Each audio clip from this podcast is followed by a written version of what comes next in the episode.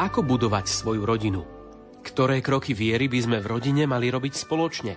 Čo si myslí pápež a církev o úlohe rodín v dnešnom svete?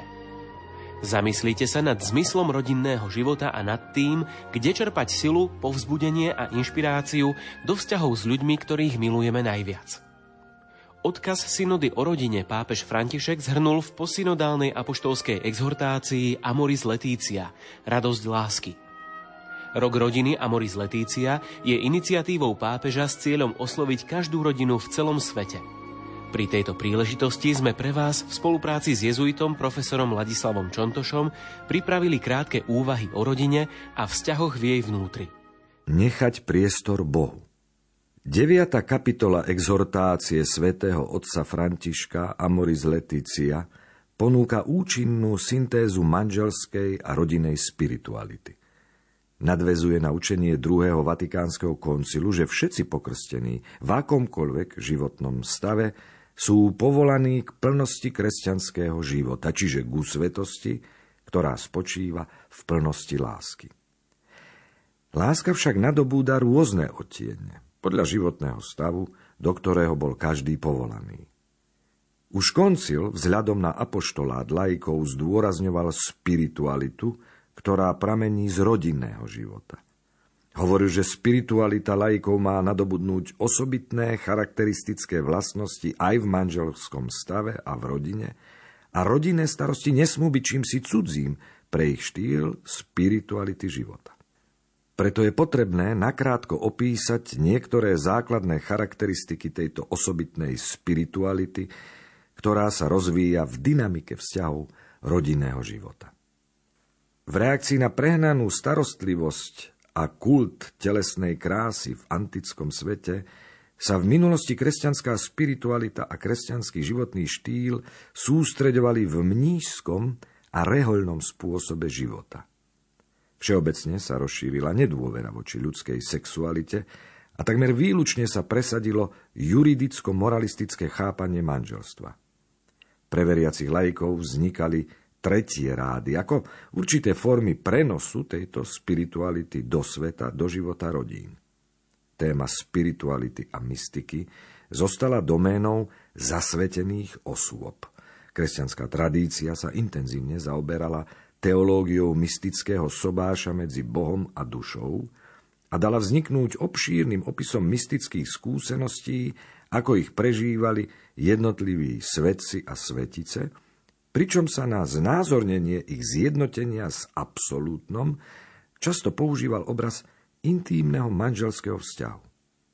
Až do nedávnej minulosti bola metafora manželskej intimity tradične používaná na objasnenie zmyslu mystického zjednotenia duše s Bohom, napríklad v spisoch svätej Terezie Závily a svätého Jána z Kríža. Nakoľko vieme, tradícia sa nikdy v tejto veci neuberala opačným smerom, čiže k prežívaniu manželskej nehy a intimity ako mystického zjednotenia manželov v Bohu. Preto sa chceme vydať akoby spätnou cestou na novo interpretovať manželskú intimitu ako miesto, kde sa prežíva plnokrvná mystika. Pokiaľ ide o rozvíjanie tohto aspektu mystického života, Nachádzame sa tak povediac v bode nula. Koncil zvýraznil unitívnu funkciu manželstva a všeobecné kňastvo všetkých pokrstených, ktorí sú povolaní k plnosti kresťanského života, čiže k svetosti. Tým otvoril novú etapu v rozvoji manželskej spirituality, ktorá je výrazom zjednotenia s Bohom. Celý komplex intímneho stretnutia manželov sa chápe ako naplnenie a sprítomnenie sviatosti manželstva a spoločne prežitá radosť oboch manželov. Tým sa pozdvihuje ľudská sexualita ako niečo, čo privádza k spoločenstvu s Bohom. V príbehu dvojice stať sa jedným telom nie je primárneho zameranie na rozmnožovanie a udržanie druhu, ale na uskutočnenie úplného spoločenstva, dokonalej jednoty, v ktorej sa celostne realizuje integrálna mužnosť a integrálna ženskosť. Telo muža a telo ženy sú zjavením a schopnosťou utvárať spoločenstvo daru a vzájomného prijatia, ktoré je nasmerované k tomu, aby z týchto dvoch bytostí urobilo nielen jednotu tela, ale aj ducha, úplnú jednotu osôb. Jedno telo znamená pre inšpirovaných biblických autorov úplnú jednotu medzi mužom a ženou, jednotu ducha a tela, mysle a citov, nielen fyzickú jednotu. Nie je náhoda, že sexuálny akt sa v biblickom jazyku chápe ako akt osobitného poznania.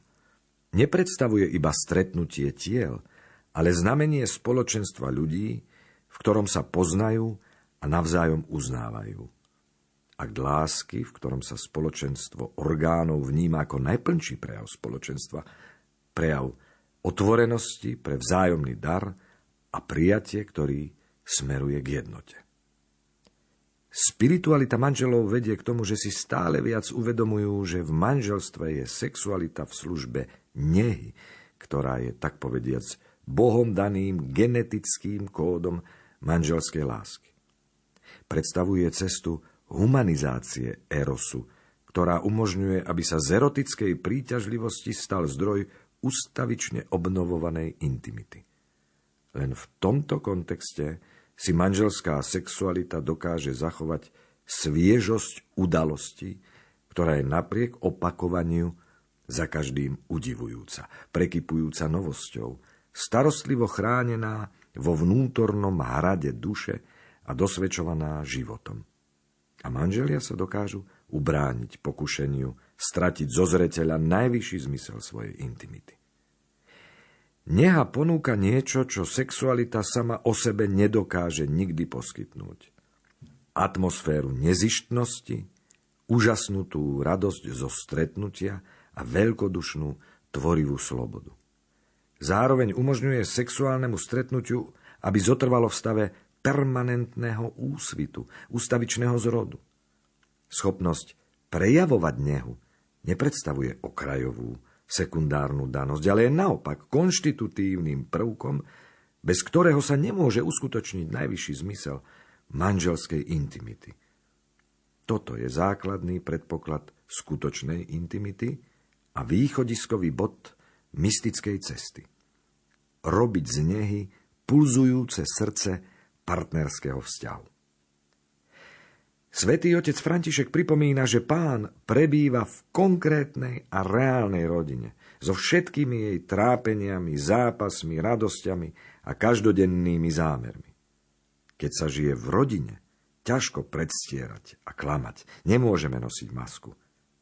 Ak túto autentickosť oživuje láska, vládne v nej pán so svojou radosťou a pokojom. Spiritualita rodinnej lásky sa skladá z tisícov reálnych a konkrétnych gest.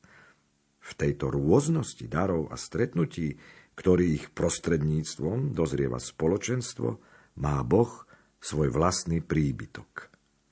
Táto oddannosť spája ľudské hodnoty s božskými, pretože je plná Božej lásky.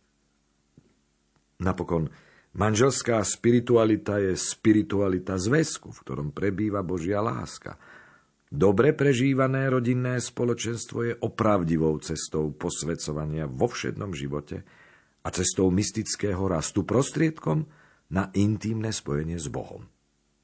V skutku bratské a spoločné potreby rodinného života sú príležitosťou na čoraz väčšie otvorenie srdca.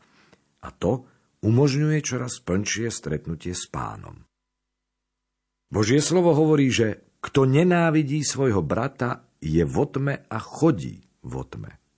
Ostáva v smrti a nepoznal Boha. Dnes môžeme povedať, že aj Najsvetejšia Trojica je prítomná v chráme manželského spoločenstva.